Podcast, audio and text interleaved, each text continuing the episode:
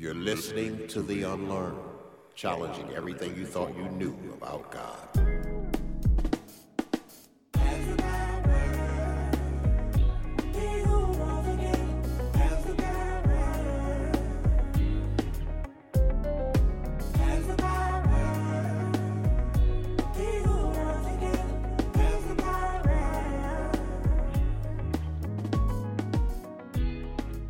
Well, hello. Thank you for joining me again.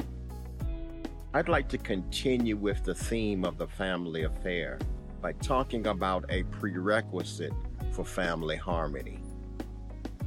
In the body of Christ, the prerequisite for family harmony is submission to each other. In Ephesians 5:21, in the Living Bible translation, it says, honor God by submitting to each other. I said last time that there are no big I's and little U's. No one is better than anyone else in the body of Christ. God has no respecter of persons. We are all equal in the eyes of God. Therefore, we should be equal in the eyes of each other.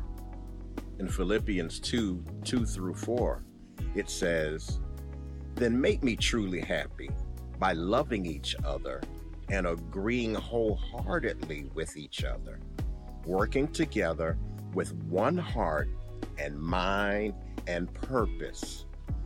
Don't be selfish.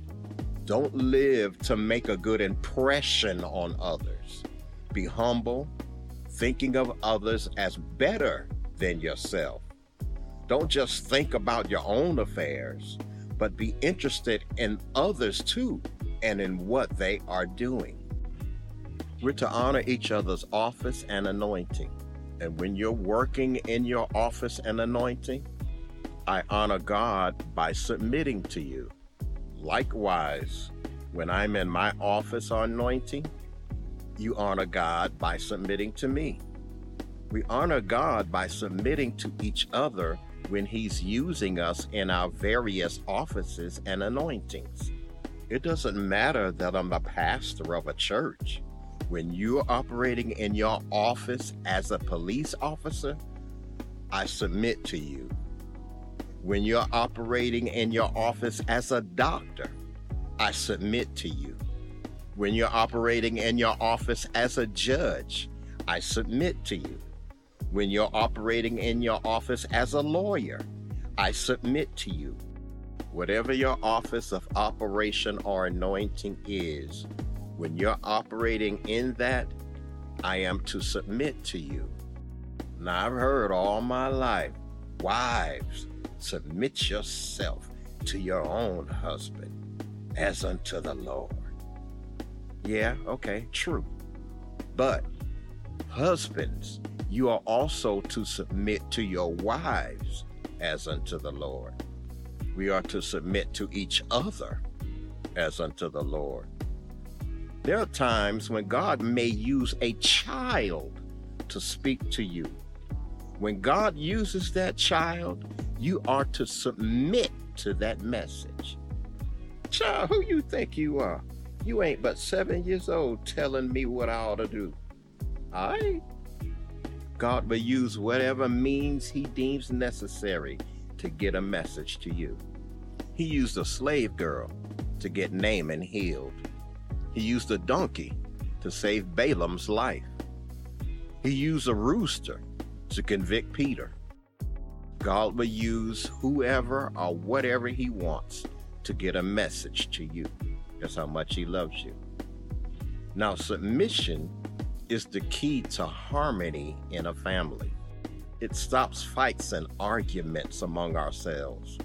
We can agree to disagree without being disagreeable and still love each other as if nothing ever happened.